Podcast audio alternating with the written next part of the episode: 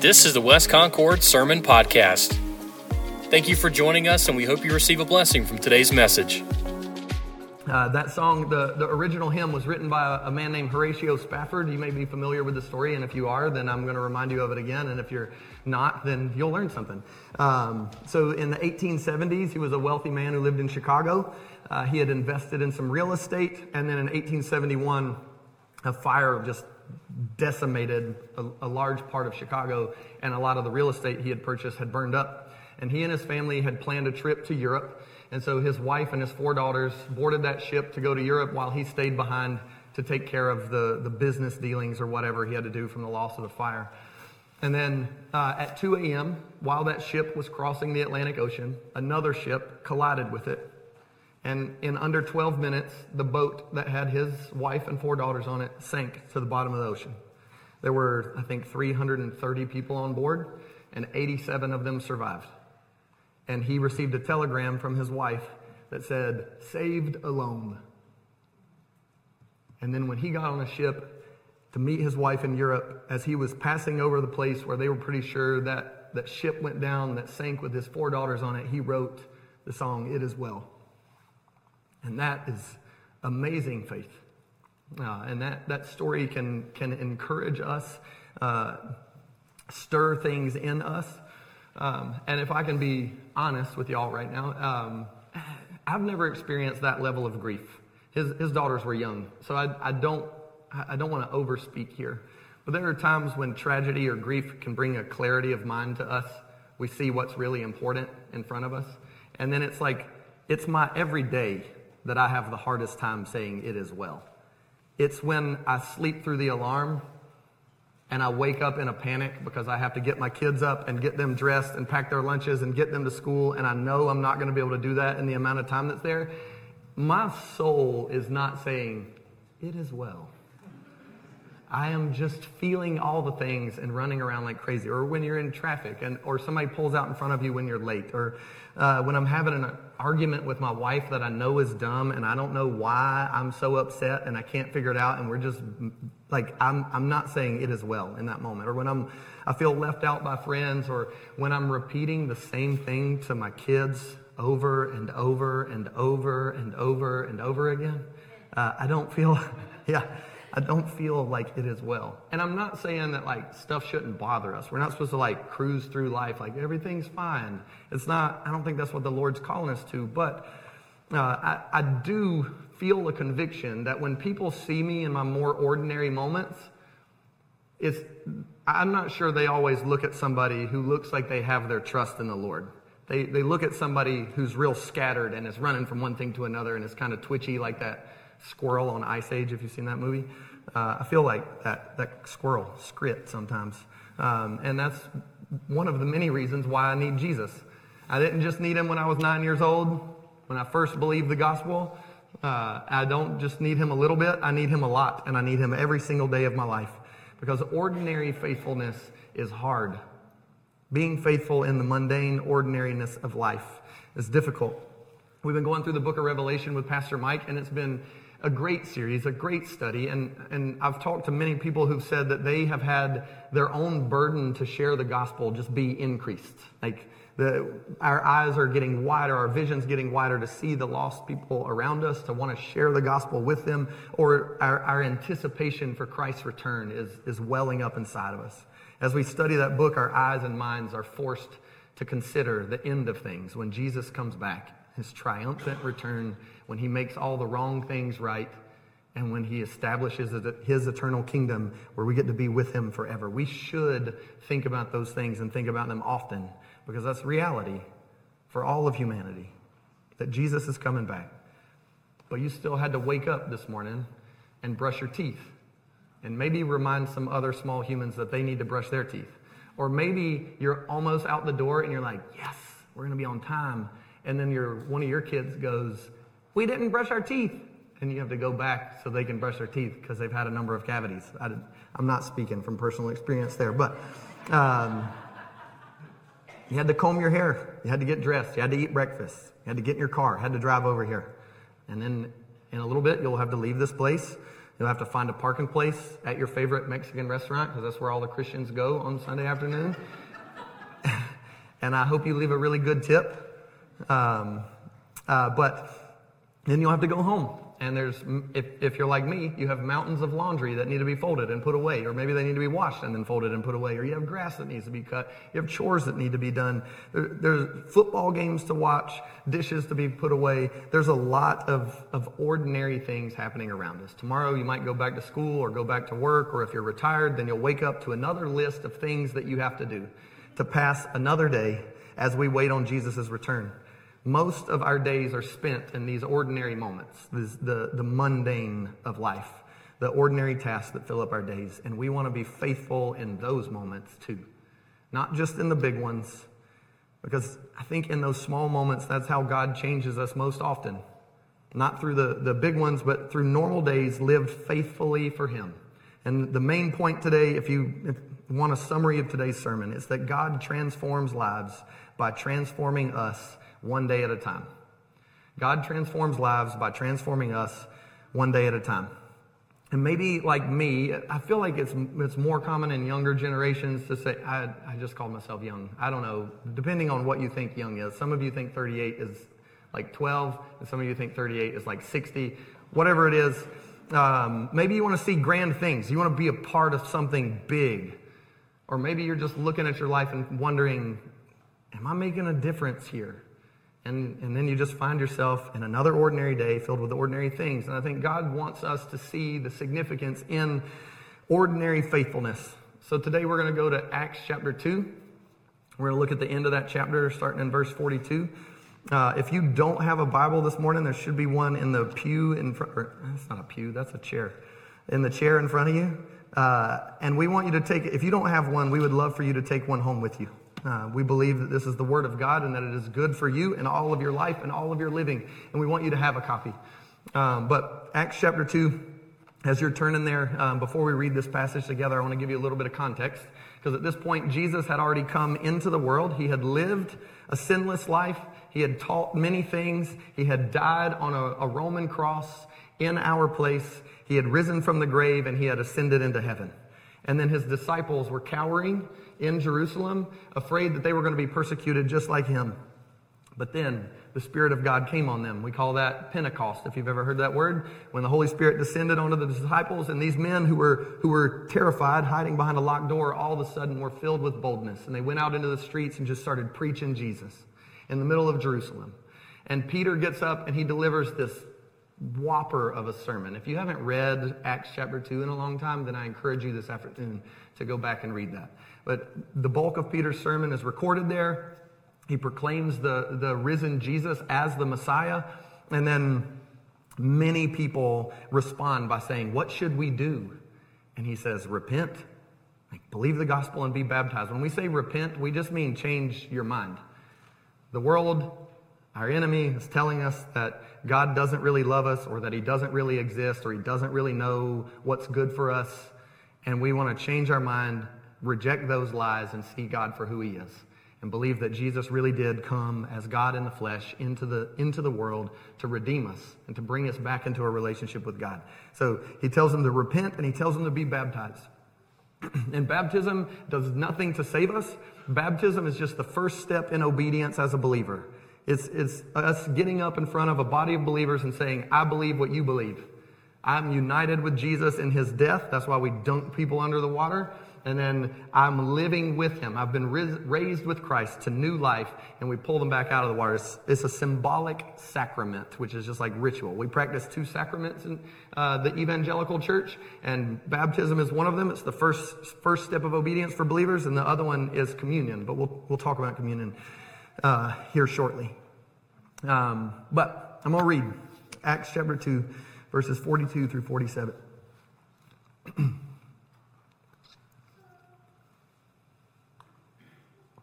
It says they devoted themselves to the apostles' teaching, to the fellowship, to the breaking of bread, and to prayer. Everyone was filled with awe, and many wonders and signs were being performed through the apostles. Now all the believers were together and held all things in common. They sold their possessions and property and distributed the proceeds to all as any had need. Every, Every day they devoted themselves to meeting together in the temple and broke bread from house to house. They ate their food with joyful and sincere hearts, praising God and enjoying the favor of all the people. Every day the Lord added to their number those who were being saved. And may God bless the reading of His word.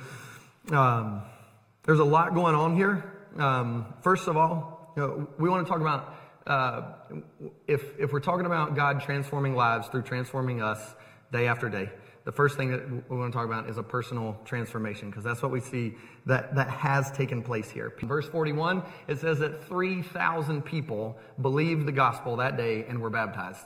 And I, when I read stuff like that, I have lots of questions. Like, how in the world do you baptize 3,000 people in one day? Like, that's a long day. And how many people are baptizing them? Like, is it like an assembly line? Like, how are, like, anyway, I just wonder those things sometimes. How, how do you baptize 3,000 people? Um, but there was a lot going on. Um, there were, they're in Jerusalem. There were a lot of Jews. The Jews were primed to believe that Jesus was the Messiah. Many of them had rejected him, but the Jews in general had been looking for the Messiah. They had been looking for deliverance. They had been looking for this promised one to come. So when Peter comes out and preaches that sermon in Acts 2 and says, hey, this Jesus who died and rose from the dead, he's the one. Many of them were just ready to believe already. And obviously, God was doing a massive work. They, they had seen Jesus for three years in and around Jerusalem, walking and talking, teaching, eating, miracling, if that's a word, doing, doing many miracles. Um, but they were, they were expecting that. God had already been transforming them day by day in preparation for Jesus' initial coming into the world, his incarnation. Um, and then if you notice in, in verse 41, we're not going to spend a lot of time there, but it says that 3,000 were added to them that day, which makes us ask the question, who added them? And we must, we must answer that with God. It wasn't Peter. I mean, he stood up and preached. The disciples stood up and preached, but it wasn't their words. It wasn't, it wasn't their work. The Lord saves people. We, we proclaim the gospel. God saves people. Take some of the pressure off yourself. Um, and if you've heard about Jesus, been curious about Jesus, then we're really glad that you're here. We, we want you to come and gather with us and try to answer some of the questions you might have. And we want to be clear that we wholeheartedly believe that Jesus is the Son of God who came in the flesh. He's fully God and fully man, and he came to take away the sin of the world. He paid for our rebellion against God by dying on a brutal Roman cross, and he poisoned death from the inside when he died in our place. He rose from the grave three days later, and he said he was going to do that before he did it. And when he rose from the grave, he proved that he was God. He proved that he could be trusted. He proved that everything he said was be tr- could be trusted and was true. Um, God tells us that whoever believes that Jesus rose from the dead and then confesses with their mouth that he is Lord, then they will be saved. They'll be made new. And we pray that is you this morning, that you be brought into a right relationship with God and that you would have that relationship both now and forever. We, we beg you to believe it. And if you have more questions, because that, that was a short summary of a lot of things. If you have more questions, please ask them. Even if you've been around here for a while and you feel like you should already know the answers, please ask those questions anyway. Talk about these things, wrestle with these things. There's, there's no better way that, that many people in here would rather spend their Sunday afternoon than sitting down with you and talking about the questions that you have about Jesus. So ask the person who invited you, find me after the gathering, find one of the other members here. We would love to talk to you about it. Um, but when you believe, God continues working in your heart. In verse 42, it says that they devoted themselves, these are the new believers, they devoted themselves to the apostles' teaching to the fellowship, to the breaking of bread, and to prayers. So they're, they're dedicated to the teaching. They are ready to receive more of God's word. They want to know what's, like, they want to know what's in God's word. They want to grow. In, in 1 Peter chapter 2, verses 2 and 3, Peter says, like newborn infants, desire the pure milk of the word, so that by it you may grow up into your salvation if you have tasted that the Lord is good. And he's not saying that you need to earn your salvation. He's just saying desire the word, spend time in the word so that you can mature and become like Jesus. You've been saved if you believe the gospel and you want to continue growing that. We call that process sanctification or being made more holy, being made more like Jesus. And then it says they were dedicated to fellowship. that they wanted to be around other believers. They wanted to gather. They wanted to be with like minded people who could challenge them and encourage them and teach them further. And then it says they were devoted to the breaking of bread, which is a, reference to the other sacrament I mentioned, the, the Lord's Supper or communion. And this, we take bread and we take juice, or some other church traditions take wine, and they, they symbolically represent the broken body and the shed blood of Jesus. And we take those things together so that we can proclaim to one another that Jesus died on our behalf, that his body was broken, his blood was spilled for us. And that, that sacrament, we practice that. We, here we do that quarterly, um, but we practice that to remind one another of what has happened for us and that we've been, that, that God is now dwelling in us in his Holy Spirit and changing us from the inside out. And so they, they were devoted to, to practicing the sacraments. They took their faith seriously. And it says they were devoted to prayers. They wanted to talk to God. They wanted to spend time with Him. And these people, many of them probably weren't doing these things before. I mean, they weren't taking communion before. There were things that they were newly devoted to because there was a desire that was born in them, that was growing in them. The Holy Spirit was working in them too. So the Spirit was working in Peter when Peter stepped out to preach. And then that whole scene is really awesome for another reason. Because uh, the other disciples are speaking different languages, and the people who are listening are like, wait, I can hear this in my own language. And they get confused and they're like, these guys are drunk. And so Peter starts his sermon by being like, hey, hold on, we're not drunk. It's only 9 a.m., which is a weird way to start a sermon. Um, but it happened. You should go read it. These people had these new desires in them. The Spirit's working in them just like it was in the apostles. And the, the new desires they have, this, this new devotion was evidence that God was at work in their lives.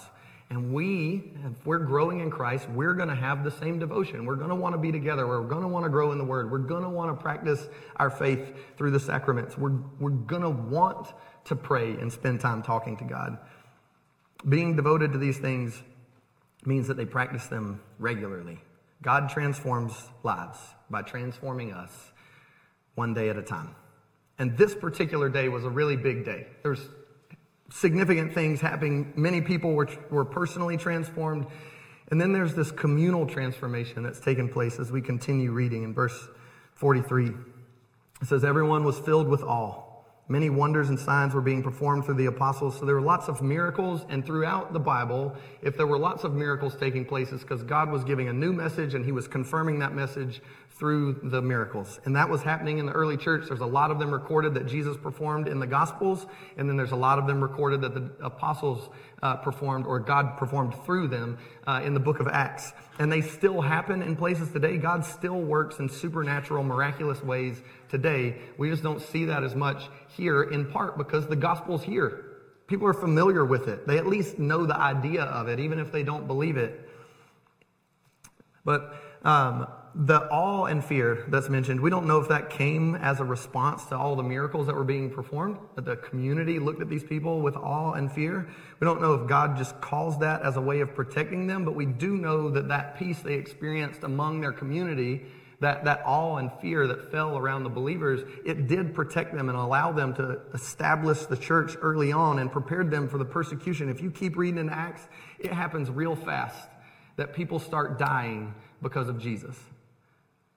And so God, God allowed them to, to be established and get the legs under them very similarly to the way when Israel came into the promised land in the Old Testament. There was a period of time God delivered them, brought them into the promised land in these really miraculous ways, and all the people who were living in the promised land already were like, whoa, these people aren't to be messed with. And it allowed Israel to kind of, again, get their legs under them before the fight that was in front of them. And we see that God repeats that pattern with the early church. But this new community was, was not normal. Verses 44 and 45. Now all the believers were together and they held all things in common. They sold their possessions and property and distributed the proceeds to all as any had need. That, that's not normal. At least not in America. Like we, we have a very like individualized sort of culture. It's, it's about me and what's right for me or what's right for my family. And we make decisions based on us. And if things are falling apart for you, like I might reach out and help some, but mostly I'm like, oh, that stinks. And I try not to look as I drive past. Like that's kind of the way culture teaches us to treat one another. We're not, we're not a very communal society in general, which is why if we live this kind of stuff out, it will break the brains of the people around us because they're not going to understand why we love one another so much, which then gives us opportunity to point them to Jesus. There's this, this transformed community. And I want to be clear, I feel like every time like Acts 2 gets preached, we have to say this is not communism, which seems weird to me to say, but none of these believers were forced to give their stuff away. They were making a choice to sell their things to take care of one another. That's not like everybody gives their stuff to the government and the government says, okay, here's your portion. That's, that's communism. What they were practicing was just this communal care for one another. So they, they had, they were open-handed with their possessions and they distributed the money that they made from selling them to help take care of one another. Um, in the Dominican Republic, every time we go, we've been, I don't know, five times maybe now. Uh, every time the team, team goes, there's always a conversation among the team like, man, these people take care of one another and look out for one another. And we saw that pretty clearly when we were down this summer. Uh, we got to do vacation Bible school in these neighborhood churches. And we would show up at this little church and they would be like, okay, here's a group of kids. Follow them around the neighborhood and they'll bring more kids with them, like with you. So we would just walk this lap through the neighborhood, and as we did, more and more kids just filed in line. And our group would grow as we walked down the street. And at first, I was like, this is weird. These parents are being reckless, because that's my American brain.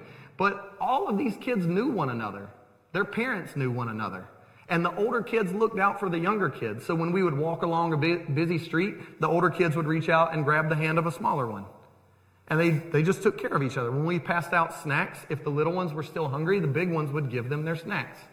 And sometimes it was because they were just letting, trying to quiet down a kid who's just too rambunctious. But when you give a kid who's rambunctious more sugar, it doesn't quiet them down. But anyway, uh, it was just, it was eye opening to see these people taking care of one another. And, and the contrast between the way we interact with our neighbors. Like we've talked about before, like when your doorbell rings, everybody like did we order something? Like, what? Who's there? Like, yeah, we have fear of neighbor.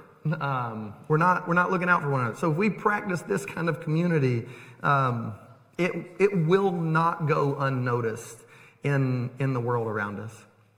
It's like something in our bones also knows that we're meant for for this type of community rather than the way that, that we live right now. And Christianity is a communal faith. When, when, you're, when you believe the gospel, when Christ calls you, he's calling you to himself, but he's also calling you to other people. And if, if this body of believers is not the place that you feel like you fit and you're called to, then like praise God. We're, we're glad that you're a believer and we, we want you to be here, but if you can't be here, we want you to be a part of a faithful like Bible believing, gospel believing church, and we're still brothers and sisters in Christ. We don't want to think of our neighboring churches as enemies. They are our partners. We're, we're together in this. Is a, and we can't practice our faith without one another. While our, our faith doesn't save one another, it absolutely does strengthen one another. On the Sundays when I come in here and I'm dragging because I'm upset at myself that I yelled at my kids in the car on the way here, or Jenna and I were fighting last night or this morning. She's not in town, so we couldn't fight today, so take that. Uh, but like I'll come in and I'm like, man, like I'm so like dejected, and then I'll stand there and we'll stand up to sing, and I can hear y'all's voices singing praises to the King, and it's like God's turning my eyes towards Him through you and through your faithfulness. Like we, we can strengthen one another's faith. We're supposed to. The church is God's design for bringing salvation into the world. In the Old Testament, his people were a nation. In the New Testament, his people are a global community that are united by the blood of Jesus. And you can't, again, you can't be a Christian alone. And I want to acknowledge the church is not perfect. And if you've been here for more than eight seconds, you know that. Uh, if you've been following Jesus for any period of time, you've been hurt by Christians. And you might have been hurt by people in this church. We know that people have been hurt here. And when it happens, we do the best we can to own the wrongdoing that we've committed. And then we, we try to reconcile and try to work it out. And when that happens, it's beautiful. It's when, when broken relationships are mended because of the gospel, it is a beautiful thing. And the relationships weirdly seem stronger after the tension than before. But that's kind of a side note. Um, there are other times when, when reconciliation doesn't work out and people decide to leave. And it hurts every time. And we hate it every time. But we, we hope for the best when we pray for people who feel like they need to move on. And even though people get hurt in church, we're going to get hurt in church. The church is still the bride of Christ. And you probably know people who say, I'm a Christian, I believe the gospel, I do my own Bible study, I just, church ain't my thing. And like, I get the, the sentiment or the mentality, but it's it's not possible to faithfully follow Jesus by yourself. It's a communal faith. We're meant to do it together. We need one another. And Jesus tells us that people will know that we're his followers by how much we love one another. And too often, that's not the picture that people get of the church. Our friends and family outside the church should be able to tell how much we love one another by the way we talk about each other, and also by the way we act, by, by the way we interact with the church. If church is optional for us, or if we never try to get to know people beyond the couple hours that we overlap in this building, then we're, we're doing church wrong. And I'm not talking about like you're new here and you're kind of feeling it out and you're nervous to, to reach, like, be vulnerable because you've been hurt in the past. I'm not talking about some, you need to be wise and be careful. Don't just come into a place and overshare and, and jump in. Uh, sometimes people get hurt doing that. I'm not talking about that. But if you've been around a place for years and years and years, like keep taking those steps closer to Jesus and closer to others, closer to his people. Like just take, take the baby steps if you have to. Um, I love Ultimate Frisbee. Have any of y'all ever played Ultimate Frisbee? Not very many. Okay, I'm going to explain what it is. I can't really explain what it is because it's like you take a frisbee and you play frisbee on a football field. Um, but it's like, I feel like it's a sport that gets a bad rap because hippies in college play it barefooted on the campus. But like when the game is played really well, it is a beautiful game. It is so much fun and it's exhausting and I love it. I got to play in a rec league in Raleigh when Jenna and I lived in Chapel Hill and I played several seasons up there and I love that game. So when he came down here, I looked for like places to play, but then I got involved here at the church. Then we had kids and like I, I haven't played in years, but I found uh, a pickup ultimate frisbee sort. It's not a league, but it's just a group. They meet at the research park uh, in Kannapolis uh, and like out in the lawn, and they meet on Tuesdays. And I joined a group chat to be able to, to keep up with when they're, they're meeting because they'll text each other every week that they're going to meet. I've been in that group chat for three years. How many times do you think I played Ultimate with those people? Zero. I love Ultimate Frisbee. I love that game. But I obviously don't love it enough to like actually take my disc and take my cleats and get in my car and drive across town and have some awkward interactions with people out on that field to play Ultimate with them. I don't know if that analogy is landing with you, but we, we can love something, but if we're not participating in it, then like, do we, do we really love it?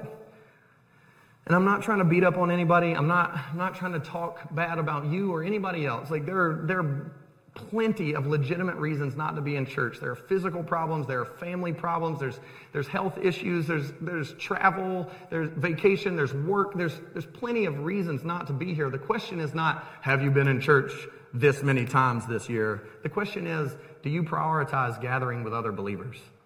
And if you don't, why not? Because as we sang, Jesus is enough. He's enough to help us gather with one another, even though we've been hurt. He's enough to help us want to wake up on Sunday morning and fight our kids to get dressed or just wipe the sleep out of our eyes and take a shower and drive across town to come over here. He, he's worth it. Average uh, church attendance is twice a month. The average church member attends church twice a month. And I really don't want you to try to like sideways glance at people and try to remember when the last time you saw them. Like, that's not the point of me sharing that. It's just a reality that we live in. Church attendance has dropped off. As the American church, we don't prioritize the gathering as much as maybe generations in the past did. And that's something that us young people, if you consider me young, can learn from older generations who have been faithful for years and years and years and years and years. We need one another at, at every generation. We don't show up to church to hear great music and hear inspiring TED talk about Jesus. That's obvious based on this morning's sermon. Um, we show up to hug, to shake hands with our brothers and sisters, to look them in the eye, to acknowledge the dignity that was placed in them by their Maker as image bearers of God, to, to study the Word with them in Sunday school, to sit next to them, to stand up and sing uncomfortably loud with them. If you're me, I don't sing well. I feel like I mention that every time I preach, but I feel really bad about it. Like singing is a big part of what we do, and I feel like I'm assaulting all of you with my my my voice when I sing loud. Uh, that's I, I got to get over that. We we gather to share convictions with one another that we've had from God's word. To do that here, and then to do it when we go to lunch with our families or with friends so that we can go back to our weeks refreshed and rejuvenated to face another string of ordinary days where we want to shine like lights reflecting God's glory so we can tell others about Him. When Peter's talking about believers in 1 Peter 2, verse 9, he says, But you are a chosen race, a holy priesthood, a holy nation, a people for His possession, so that you may proclaim the praises of the one who called you out of darkness and into His marvelous light. We gather because it's who we are. We're a chosen race. We're a royal priesthood. We're a holy nation, a people for God's possession. And we gather to proclaim, not just listen to, the praises of our God who has called us out of darkness and into his marvelous light. We gather because we need it. Our souls need it. Our communities need it. Each and every ordinary Sunday. We gather together to grow a little more in knowledge, love, and obedience to God for his glory. We give up sleep. We deal with that family car fight. We, we come and we sit in, or we gather in this building among other broken sinners, worn out, who need another reminder that God's mercies are new every morning. And despite our failures this week, God still loves us and has redeemed us through his Son. And his Spirit is working in us day by day to make us more like him. Each Sunday we gather, it is a shadow, a, a pale shadow of what eternity is going to be like when God's people are with Him forever. And this transformation happens personally, it happens communally. We have to do it together, but it also happens continually. The work God's doing in us is a lifelong work. When you believe the gospel, you're committed to a life of being made new, to years full of days that are filled with ordinary moments of dying to yourself so that you can follow Jesus. And sometimes we crave the verse 41 moments. 3,000 people were saved at one time. If, if, if you know about Billy Graham events, thousands of people hearing the gospel, thousands of people being saved, like that can well up in us, and we want that. We want highs in our life. And we get bored or sad in the mundane, in the ordinary day to day life that God has actually placed us in. I've been reading a book that I highly recommend to you by Tish. I always get her names backwards. Tish Harrison Warren. It's called The Liturgy of the Ordinary. And she quotes, uh, I can't, she quotes like a, a monastery who had this sign up that said, Everyone wants a revolution. No one wants. Everyone wants a revolution. No one wants to do the dishes. We all desire the big stuff, the world changing moments, but we don't create those things. Like our cleverness, our hard work can't create or drum up revival. But you know what does? Ordinary Christians living faithful lives in ordinary moments and committing themselves to an extraordinary God together. Every revival that's, that's, that's happened, every awakening of people to God in, in world history has happened because ordinary people have followed an extraordinary God through ordinary moments. And it just built and built and built into something massive.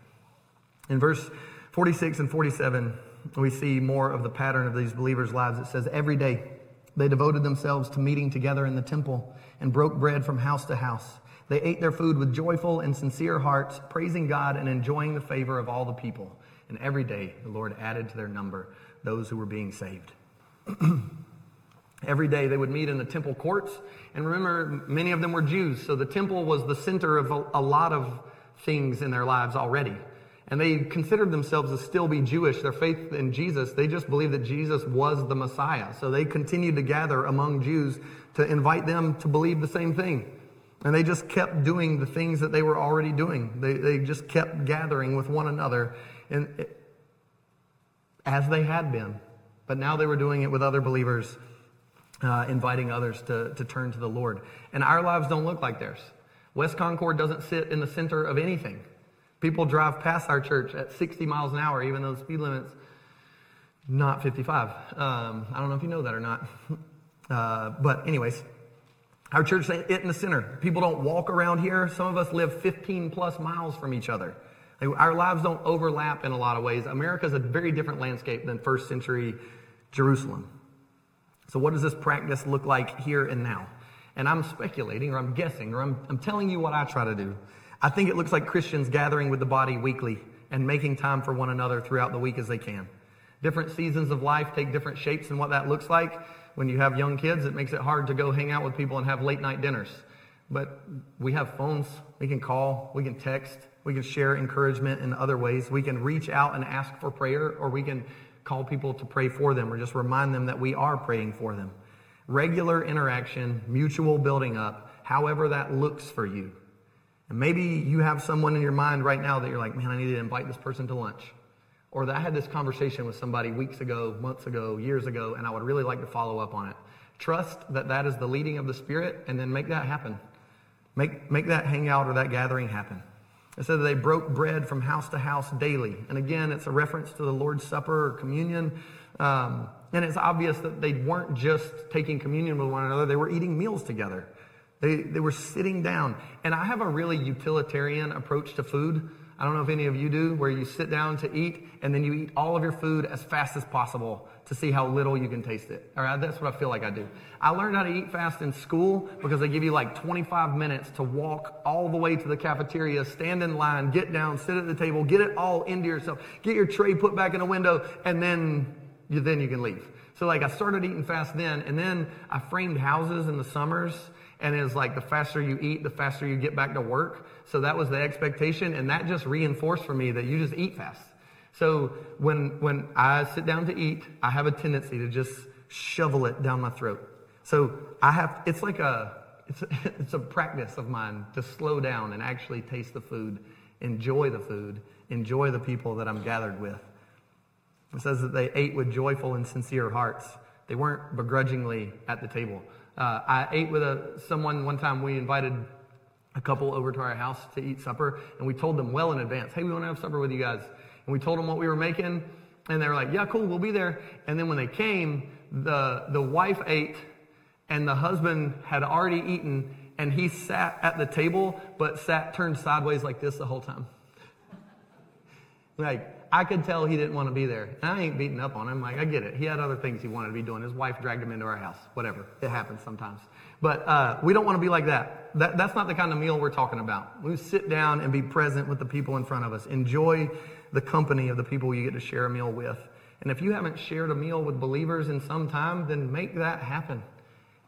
If you can't do it at your house, then do it at a restaurant. That's one cool thing about living in America. You can find any type of food, any place, and go sit down. They'll make it for you, sit it on the table, and you can just hang out and eat it until they run you off to try to fill the table up with somebody else. Um, but enjoy sitting down with other believers and sharing meals together. Jesus did that so much that the, his critics called him a glutton. He, this man eats too much.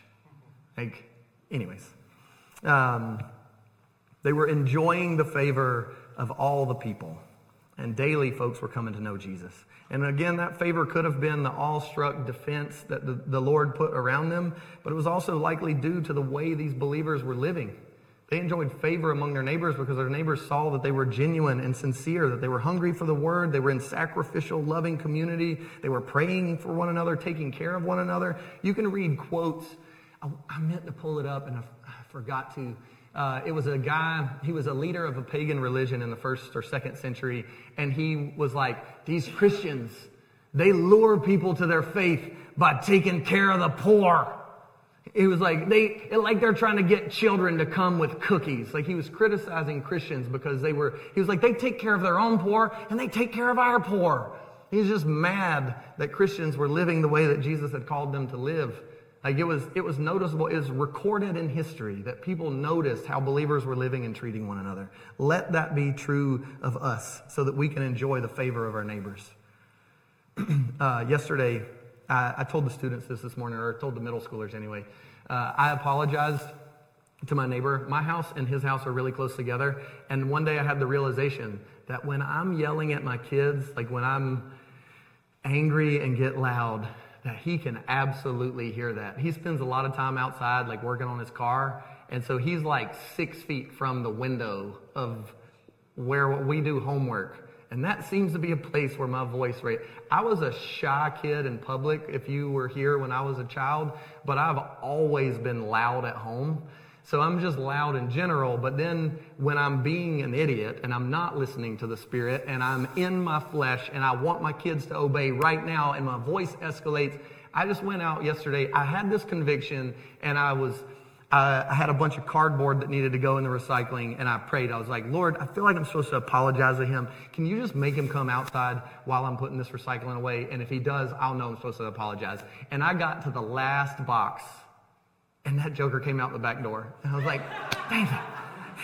And so then I have this awkward conversation, and he's like, I've never heard that. And I was like, oh, dang it. So now I'm just confessing it to you weirdly.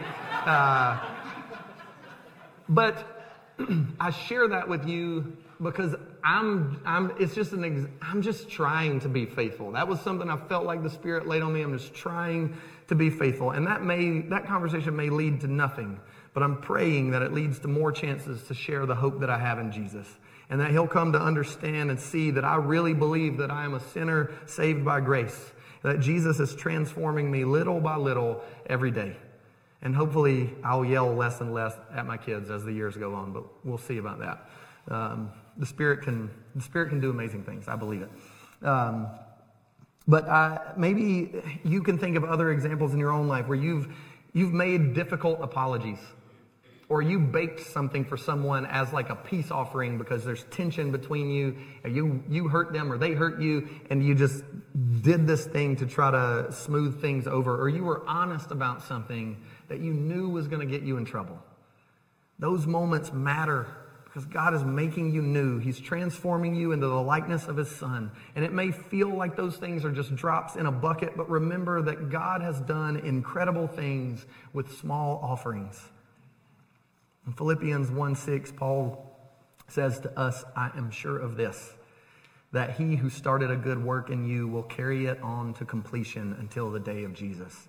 With confidence, we can say that if you believe the gospel, God is doing a work in you and he's going to continue that work. And he's mostly going to do that through small, ordinary moments folding laundry, changing diapers, sending emails, doing homework, completing chores, driving across town, and in, in those chores, meditating on what you've read from His Word, or something that someone shared with you, or praying over someone that, that you're burdened about. And in the midst of your busyness, you're engaging with the Creator of the universe.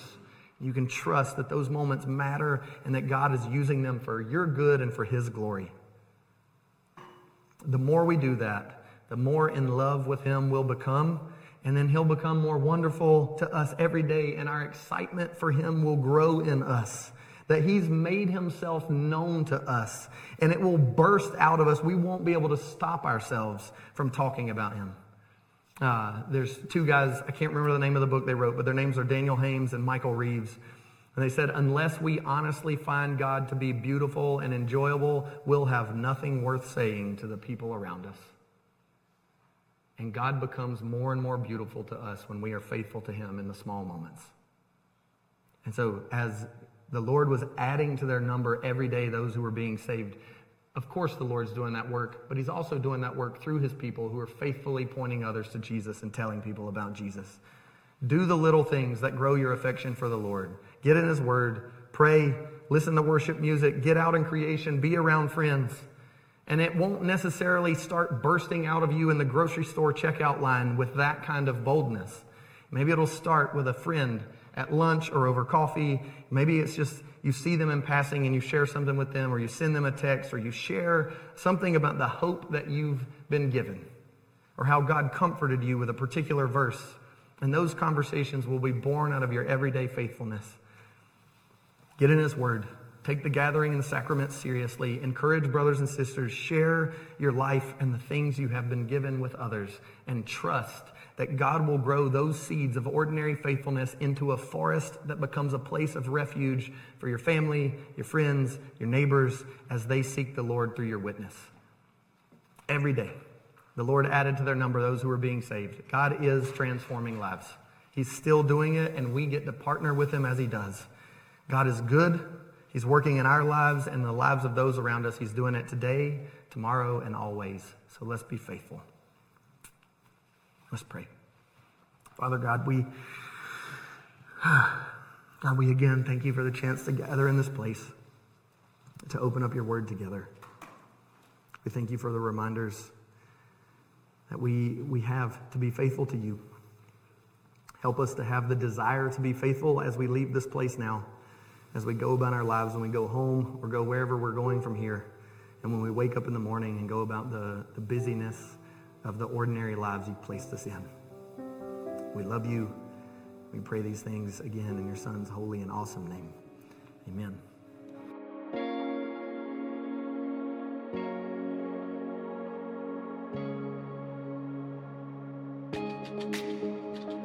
For additional sermon resources and to find out who we are, visit us online at westconcordchurch.com. Thanks for listening.